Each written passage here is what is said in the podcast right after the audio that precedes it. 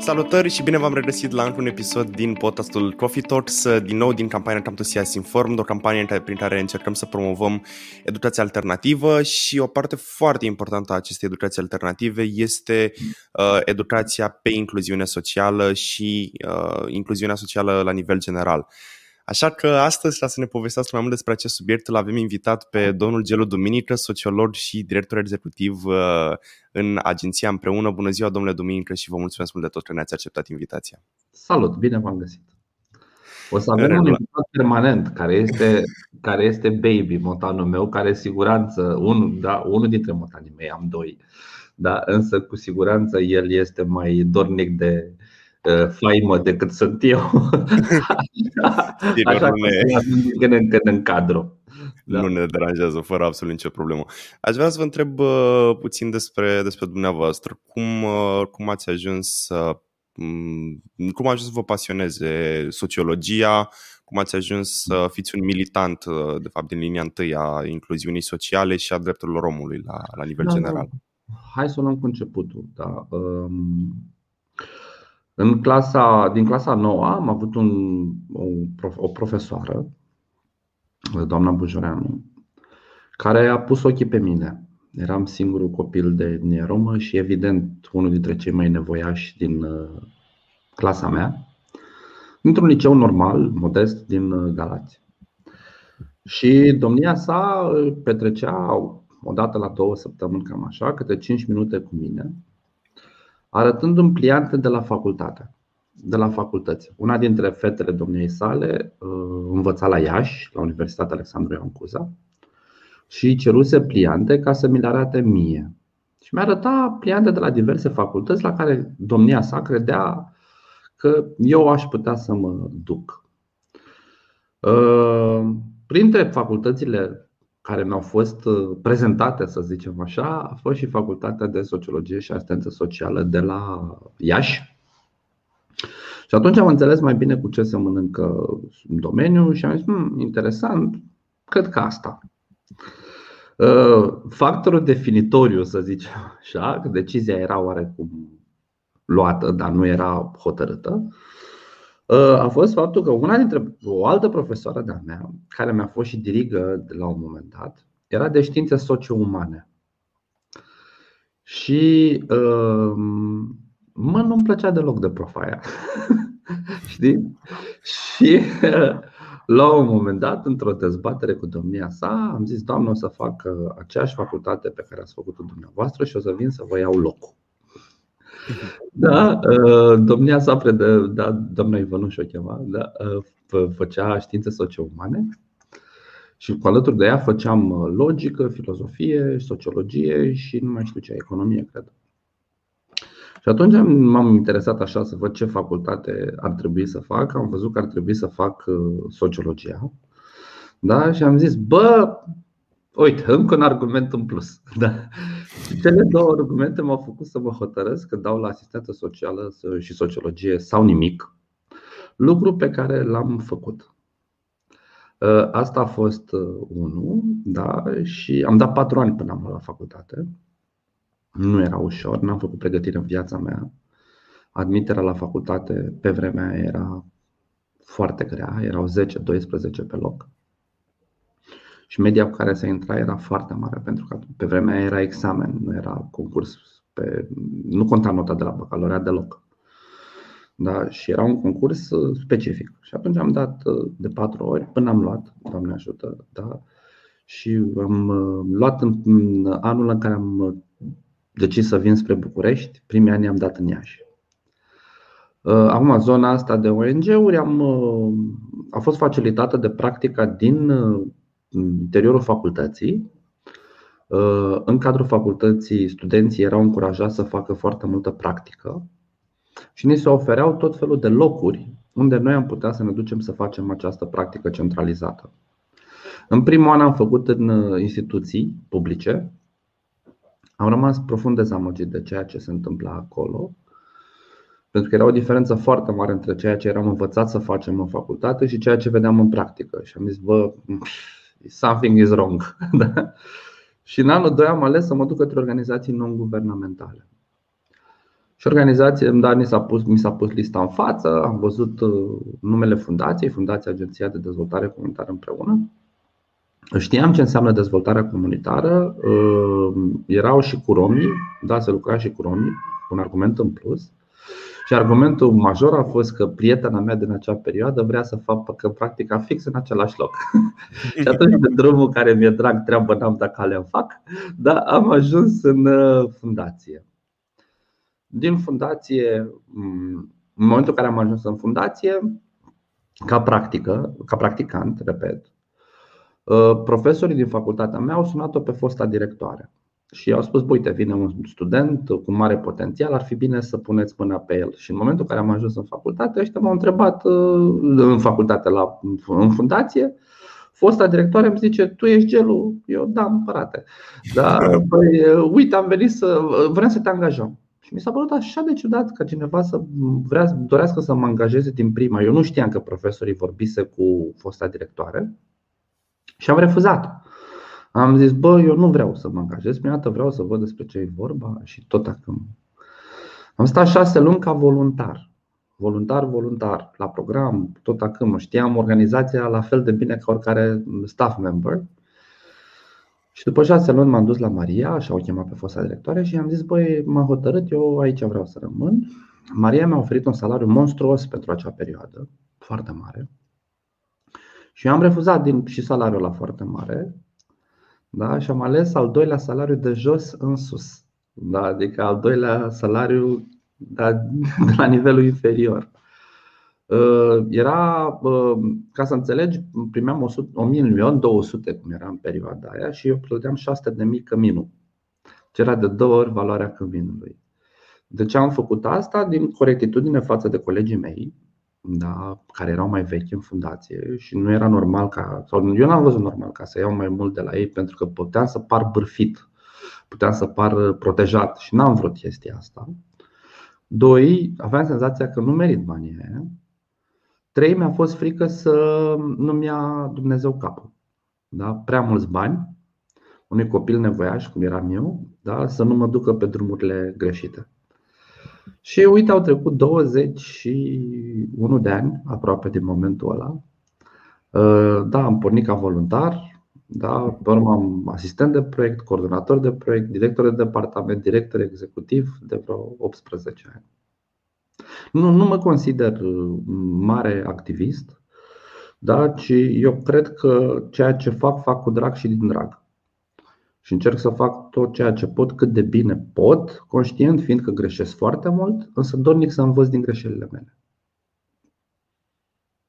Sper că ți-am răspuns la așa pe scurt.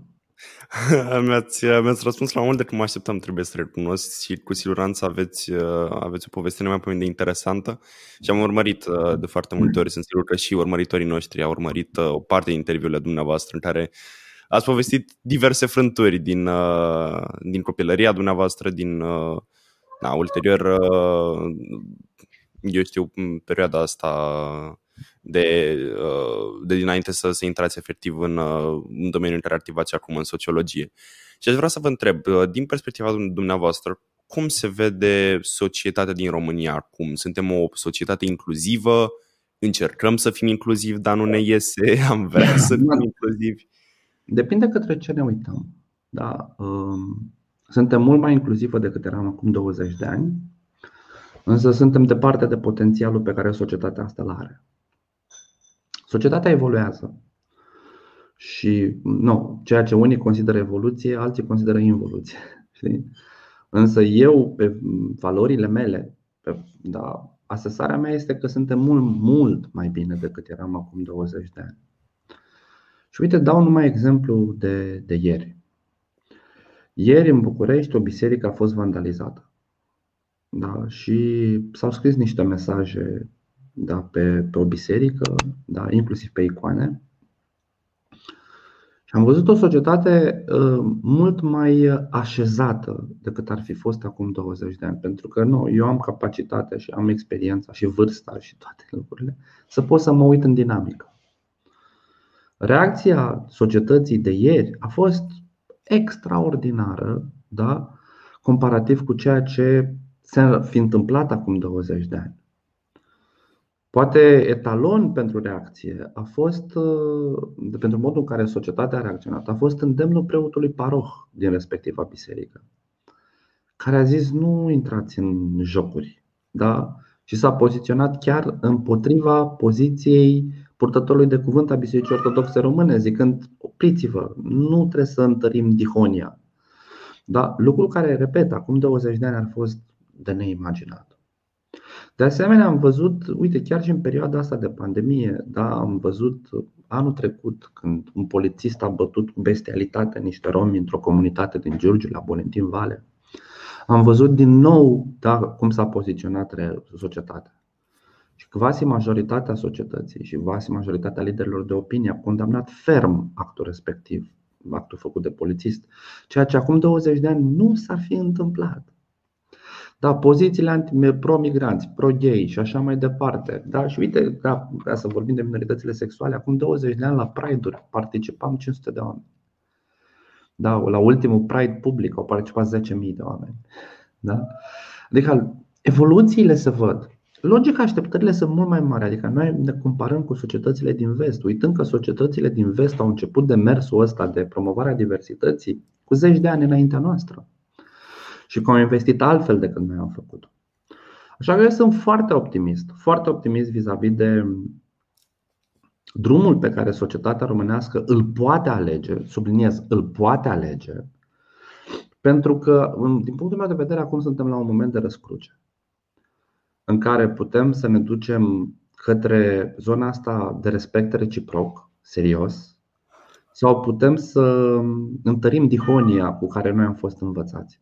Pentru că, da, noi am fost învățați să urâm pe celălalt. Noi am fost învățați să nu-l cunoaștem pe celălalt. Și noi am fost învățați să punem etichete. Însă, generația ta, generația studenților mei, vine cu un alt fel de a face lucrurile. Da? Și eu îi văd la mine la clasă și mă hrănesc cu, cu bucuria lor. Da? Îi văd în întâlnirile Consiliului Național al Elevilor și mă hrănesc cu, cu felul lor de a face lucrurile, ale Asociației Elevilor și așa mai departe, care încep să promoveze o altfel de Românie, o Românie așa cum vor ei să existe. Da? Și sunt extrem de optimist, extrem de optimist. Adică, da, suntem mai bine, da, drumul pare mai bun, da, există multe riscuri de ca tot ceea ce am câștigat să pierdem foarte repede. Însă avem foarte mulți embrioni care ne da și foarte mulți anticorpi la ura care ne-a fost uh, injectată generații de rândul, mai ales prin ceea ce voi reprezentați acum. Da, scuzați, pisicul meu este în căutare de afecțiune. Da? Ne băgat în seamă. Da? Și eu am mare încredere în generația voastră și mare încredere în ceea ce generația voastră va provoca pentru România. Am înțeles. Uh, în primul rând, vă mulțumim mult de tot pentru încredere. Nu știu cât uh, de multe persoane sunt atât de încrezătoare în generația nouă. Am, uh, am observat cumva o atitudine, eu știu, predominantă în rândul anumitor oameni de a de a nu valida generația nouă, cumva, adică să spună copiii ăștia sunt mult prea sensibili, copiii ăștia și au mult prea multe libertăți, copiii ăștia visează doar drepturi și atunci e cumva o gură de, de aer proaspăt să vedem că cineva mai are încredere sau Dar are încredere. Sunt mulți cei care au încredere în generația voastră, foarte mulți. Și cei care vă cunosc și cei care văd, nu au cum să nu aibă încredere. Ți-am zis, eu am bucuria și e efectiv o bucurie și privilegiu de a vă cunoaște și de a lucra cu voi. Eu învăț studenții cum intră în semestru și cum iesă din semestrul meu, din materia mea. Da? Și ca să înțelegi, eu nu cer prezență la curs. N-am cerut niciodată nu dau notă suplimentară pentru prezență. Facultatea nu e despre prezență, ci e despre dorința de a internaliza, despre da, dorința de a învăța.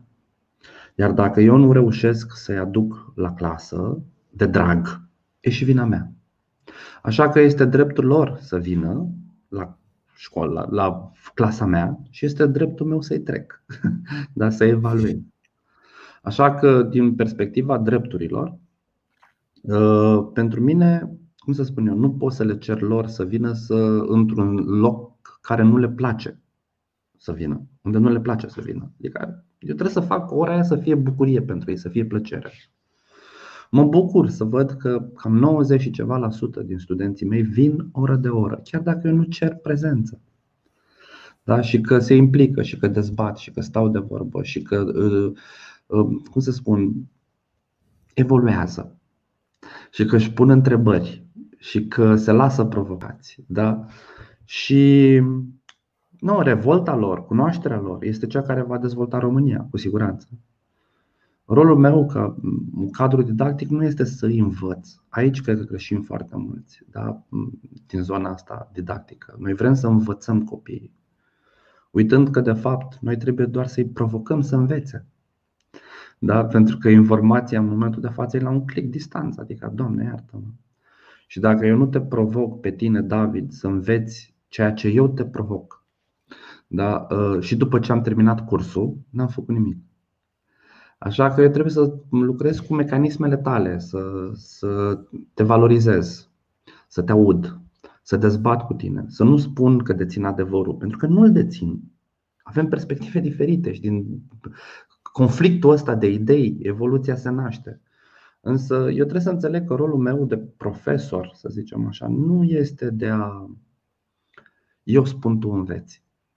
Da? Ci este eu spun, tu spui, noi învățăm. Da? Și eu merg pe asta.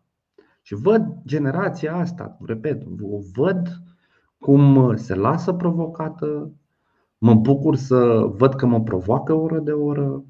Da? Așa că eu sunt extrem de încântat de, de privilegiul pe care l-am de a putea să lucrez alături de voi și cu voi.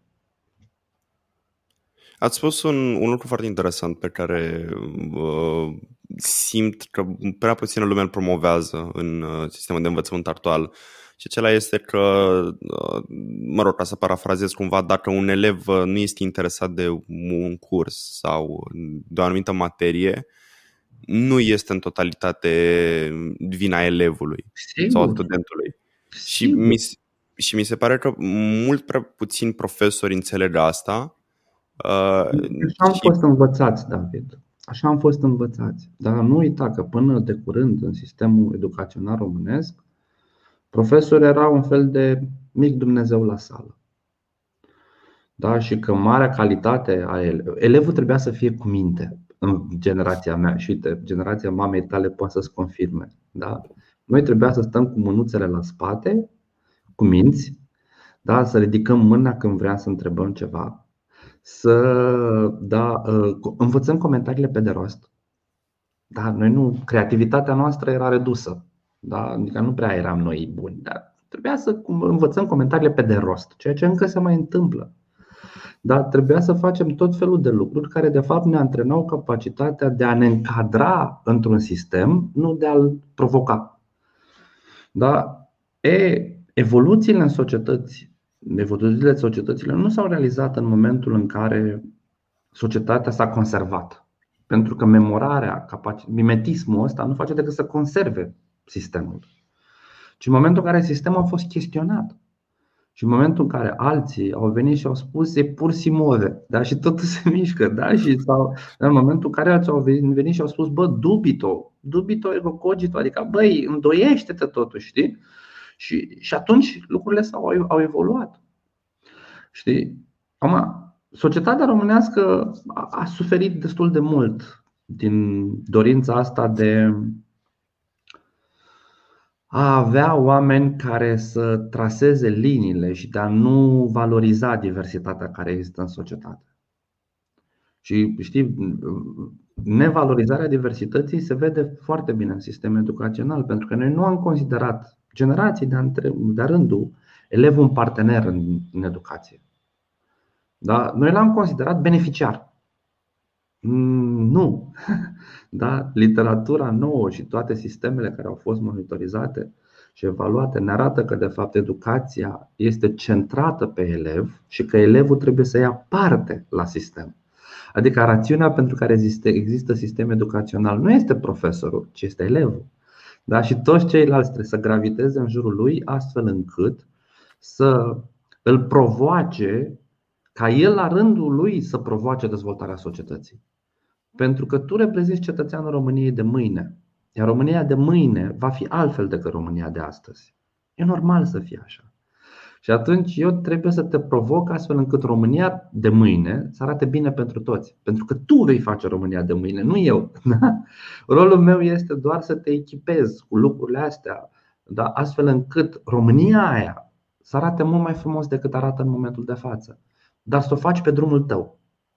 Știi, e, e exact ca în familie. În momentul în care copilului tău nu îi impui, îl înveți, îi spui, uite, părerea mea este că. Eu cred că e mai bine să.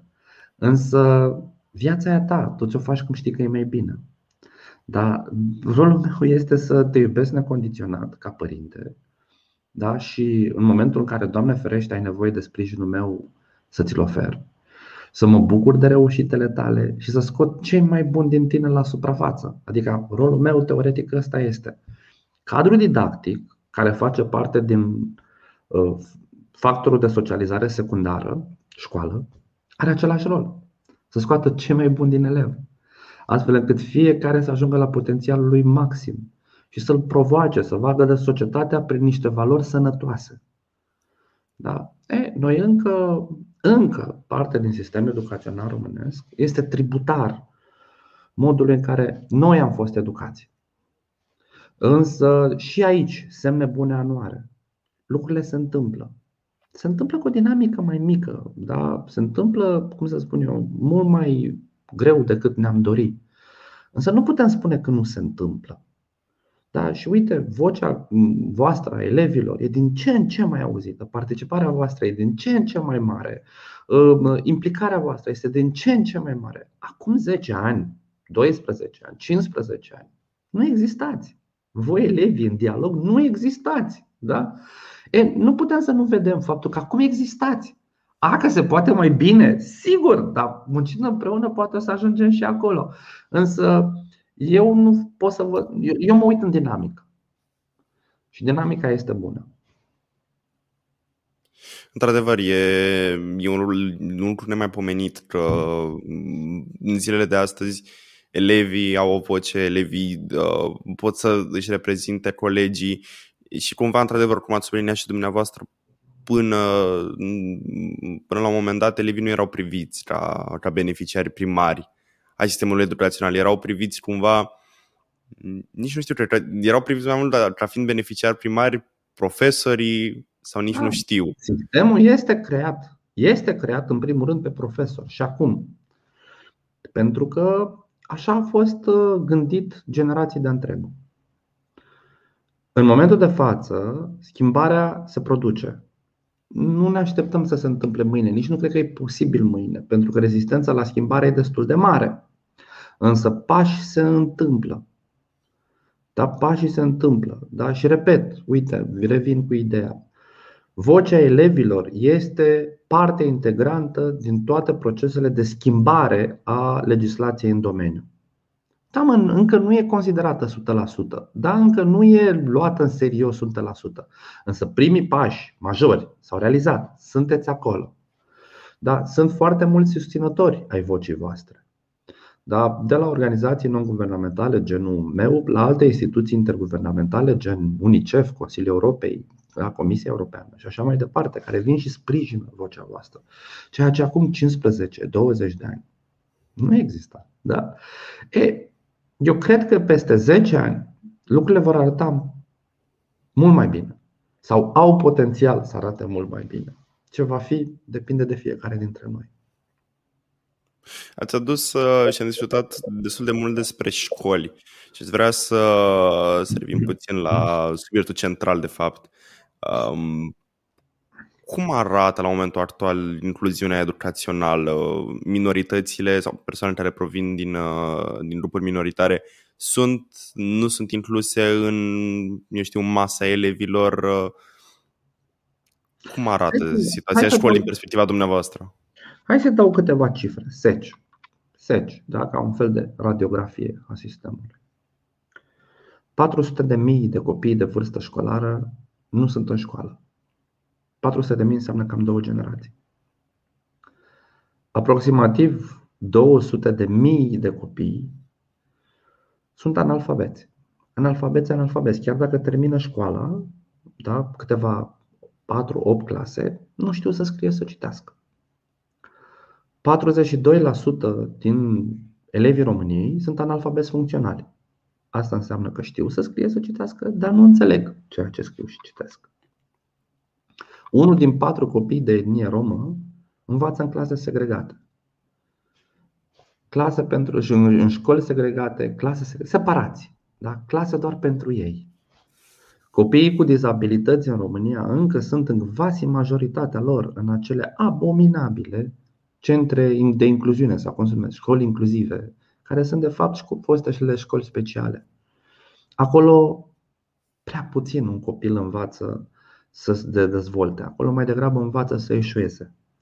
În studiile mele pe care le-am făcut, având la bază cercetarea din aceste școli, eu școlile astea le-am numit cimitire educaționale. Da? Adică nu au nicio legătură cu educația. Nicio legătură în quasi majoritatea cazurilor. Avem cel mai mare număr de mame minore de la nivelul Uniunii Europene, aproximativ 18.000, trendul fiind ascendent. An de an numărul este și mai mare.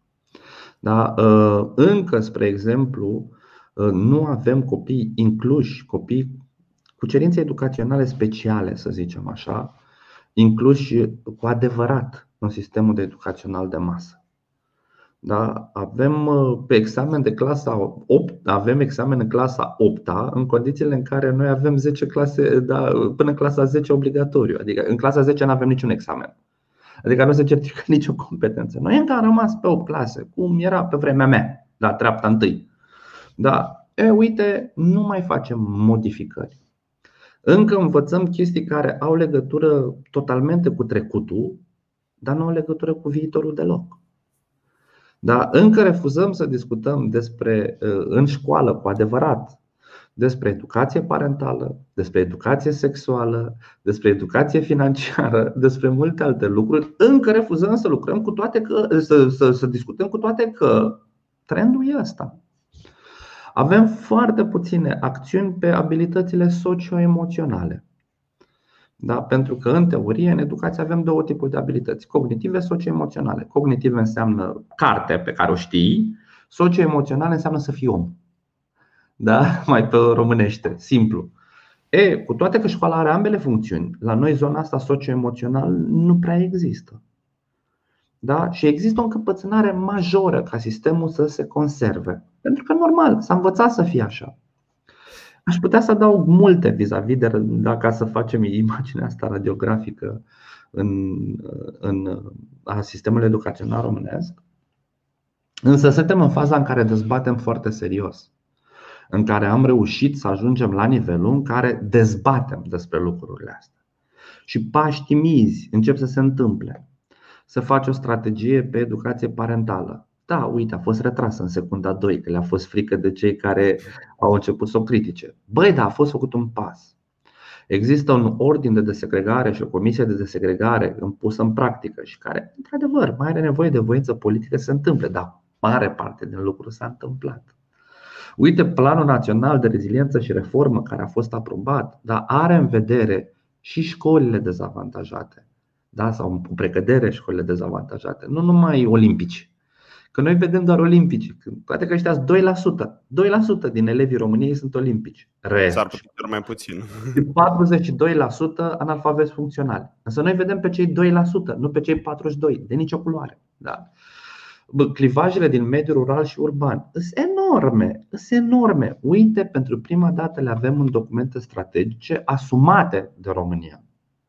În sistemul educațional românesc nu se studia despre Holocaust, despre robie, despre da, relațiile între minorități și așa mai departe. E pentru prima dată în istorie când avem chestiile astea incluse ca document de voință politică.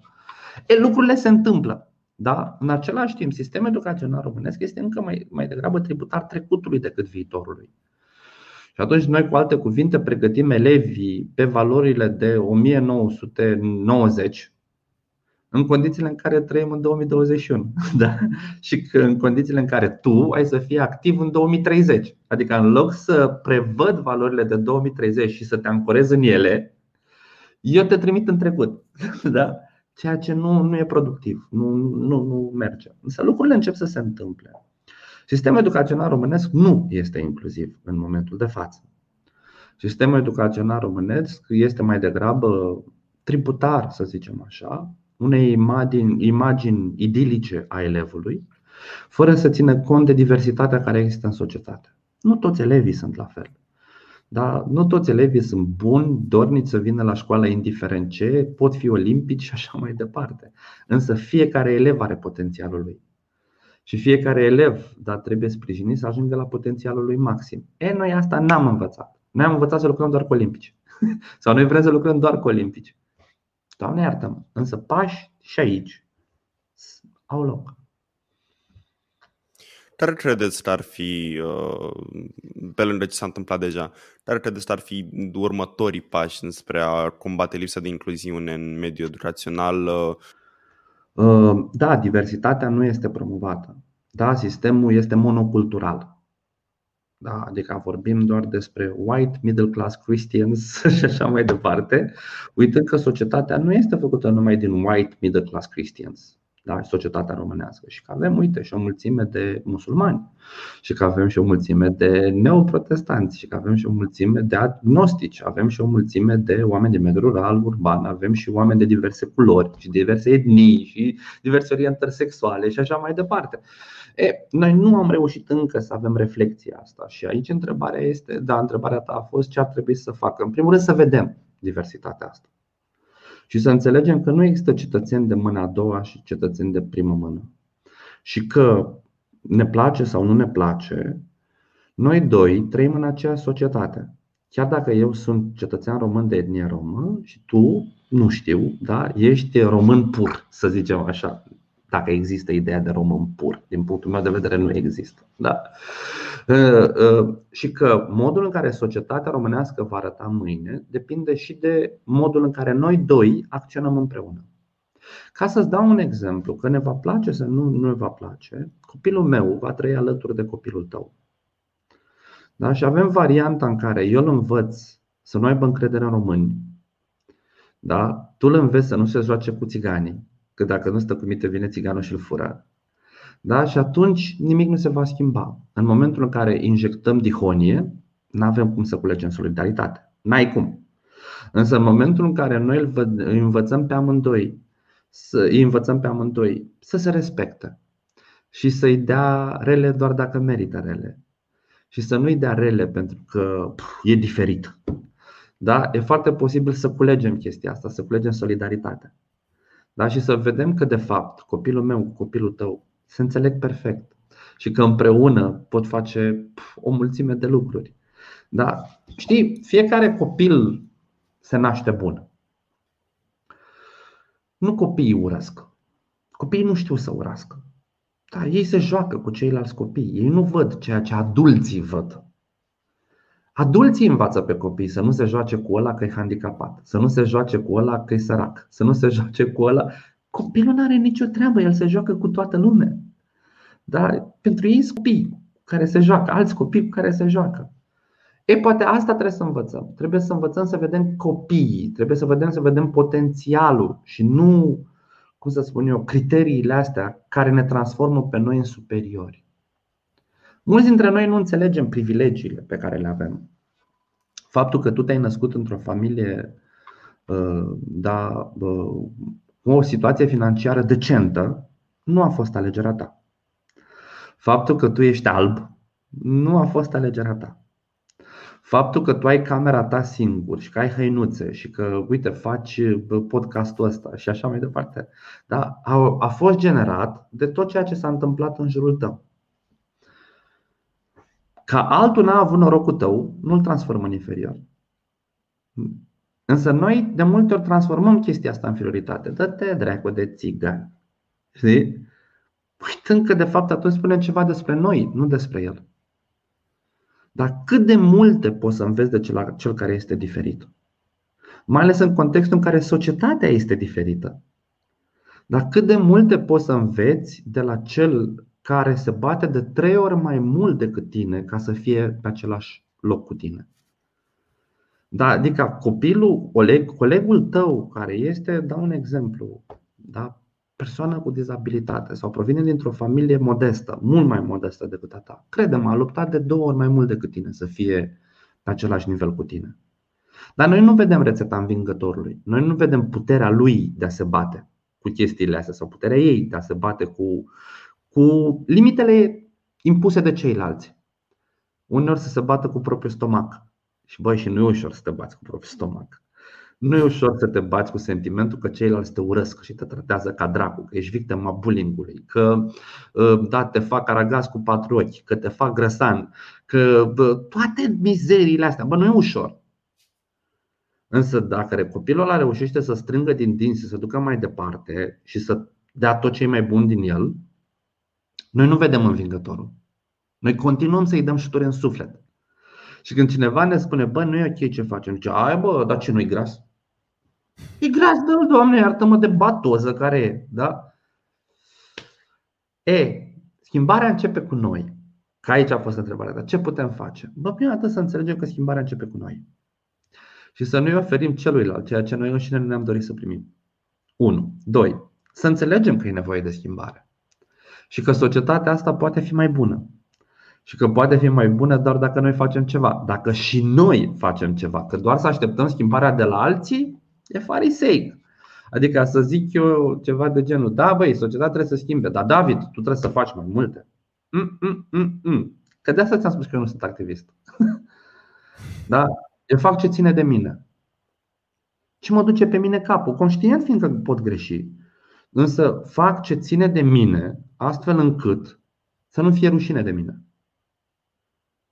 Da? E, lucrurile astea trebuie să le învățăm cu toții. Și stând de vorbă împreună, găsim cele mai bune soluții pentru amândoi. Pentru noi. Da? Conștient fiind că nici eu nu dețin adevărul, nici tu nu deții adevărul și că amândoi trebuie să ne simțim confortabil cu decizia pe care o luăm. Amândoi. Da? Nu știu, adică am opiniile mele concrete de, da, despre ce ar trebui să facem, concret. Însă nu o să le spun acum. Pentru că ele, da, ce trebuie făcut de noi ca societate trebuie să fie decis de societate, în urma unui dialog, în care ne auzim argumentele și contraargumentele și în care decidem împreună. Însă trebuie să pornim de la ideea că societatea asta trebuie, merită să evolueze merită să fie mai bună. Merită copilul meu și copilul tău, merită mai bun decât am avut noi. Merită. Și de aici găsim împreună soluțiile. În momentul în care tu o să zici, da mă, dar copilul tău e țigan, nu o să mai putem să lucrăm împreună. Am înțeles. Uh, aș vrea să vă întreb în felul următor. Dacă v-ar fi oferită o funcție, să zicem, undeva conducerea statului. Mi-au, mi-au fost oferite, le-am refuzat. nu, uh, zi, dar, dar ați avea 100% autonomie pe uh, politici, exact pe partea asta, pe incluziune socială și ce decretați dumneavoastră ar fi litera de lege. Cum ați modificat cadrul legislativ actual astfel încât și din punct de, și, și din punctul de vedere, din punct de vedere al legilor să uh, facilităm procesul ăsta de, de incluziune și transformarea asta într-o societate mult mai inclusivă. Dar credem că legile nu sunt atât de rele pe cât zice lumea. Da, da, clar că pot fi îmbunătățite. Dar și în cadrul legal actual multe pot fi făcute. Oamenii pervertesc legile. Da? Îți dau exemplu de, de o lege. Da? Există o lege care oferă um, un surplus la pensie pentru victimele deportărilor.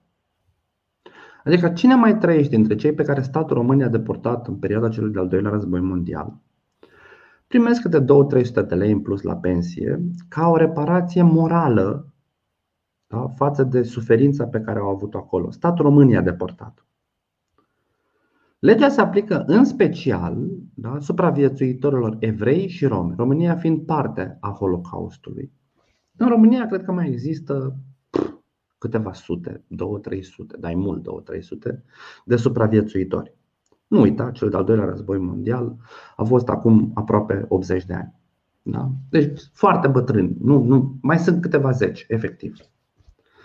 În cazul unora dintre romi, funcționarii publici, unii dintre funcționari publici n-au vrut să aplice legea.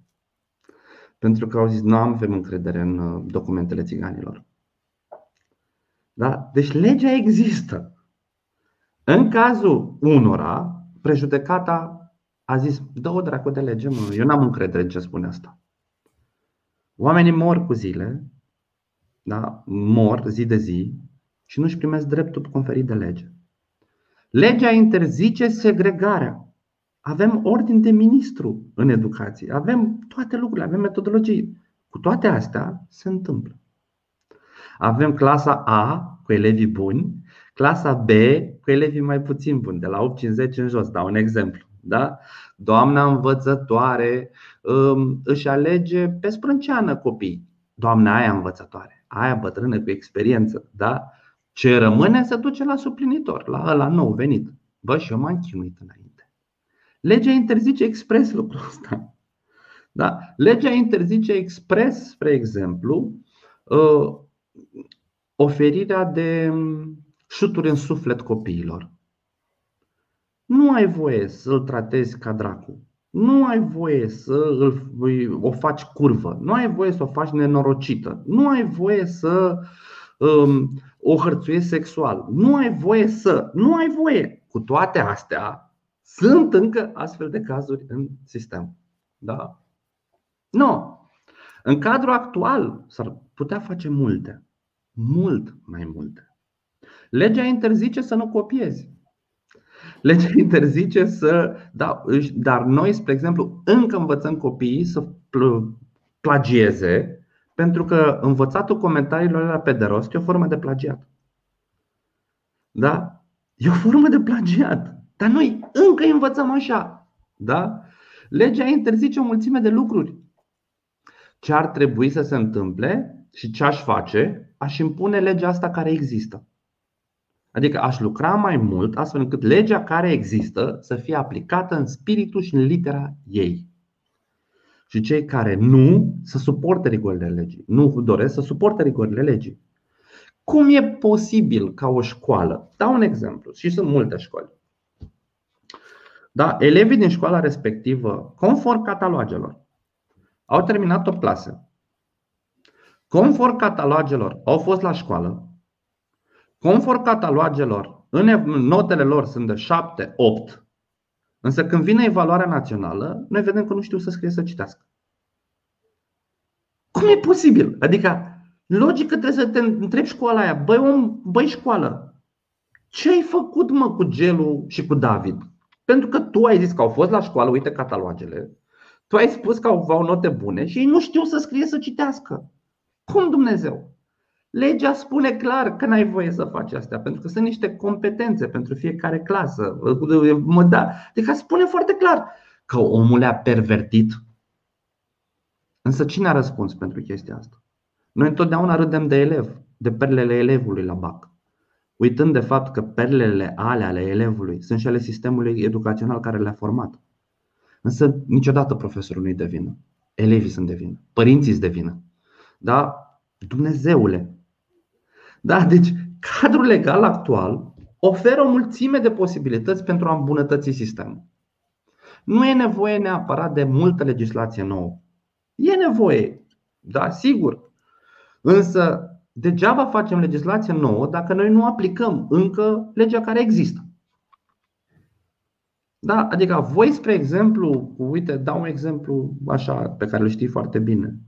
Voi ați câștigat în instanță obligând autoritatea pe transport și pe burse să respecte legea. Adică voi n-ați cerut lege nouă. Voi ați spus, băi fraților, e o lege. Da? Respectați-o, Doamne, iartă-mă. Da? E, cred că de aici trebuie să începem.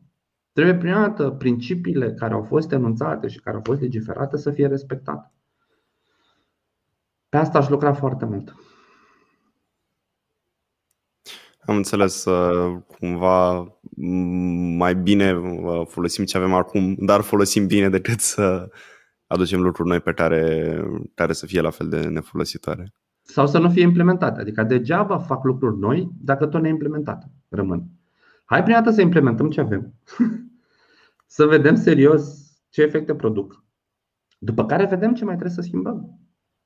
Dar dacă noi n-am implementat, adică legea zice, îți dau un exemplu, legea zice că trebuie să te înscrii la circumscripția ta, în școala de circumscripție. Da? Știm foarte bine ce se întâmplă. Da? Și că legea este călcată în picioare. Bă, hai să facem, Doamne, o, dacă tot gândim o viziune de genul ăsta, hai să o facem altfel. Da? Legea zice de multe lucruri. Zice de masterul didactic, legea zice de profesionalizarea, cum îi zice, direcțiunii școlilor. Legea zice de o mulțime de lucruri. Bă, de implicarea politică. De implicarea politică. Zice de o mulțime de lucruri. Da? Adică nu vrem întâi să respectăm legea asta și pe urmă vedem ce să schimbăm, că dacă fac o altă lege care era aceea soartă, poate să fie legea fantastică. Degeaba. Legea 1 pe 2011, legea educației naționale, este cea mai modificată lege ever. Da?